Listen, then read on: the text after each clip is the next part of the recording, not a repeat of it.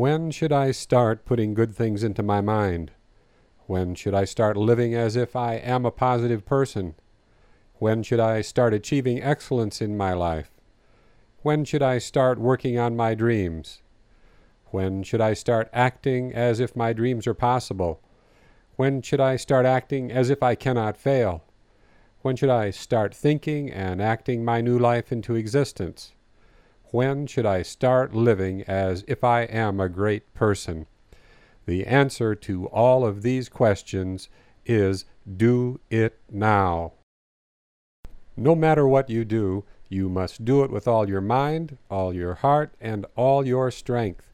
You must say yes to life with all that is in you.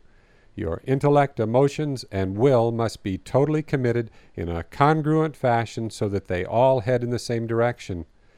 Members of the Zero Ambivalence Club are unstoppable.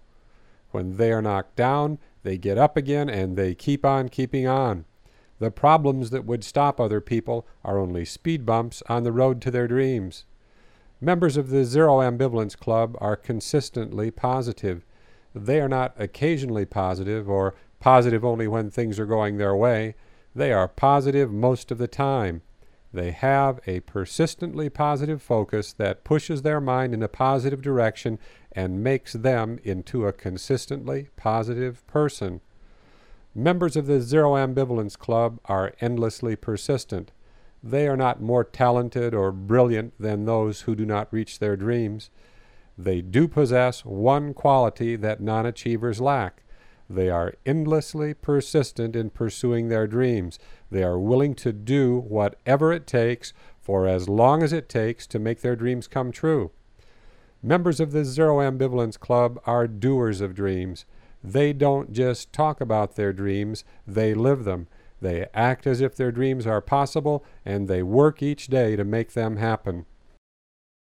There are 15 characteristics to the Zero Ambivalence Club. Number one, they live congruently with their heart, mind, and will all heading in the same direction. Number two, they run their own mind. No one tells them how to think. Number three, they install a positive operating system by filling their mind with good things. Number four, they change who they are by changing what they put into their mind. Number five, they change their inner dialogue by changing what they say when they talk to their mind. Number six, they maintain a persistently positive focus. Number seven, they are purpose oriented rather than outcome oriented.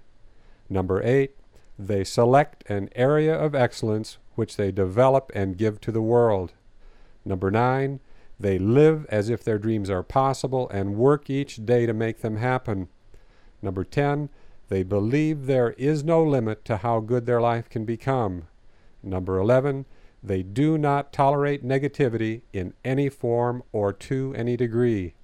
Number 12, they turn bad things into better things. Number 13, they think new thoughts, take new actions, and get a new life.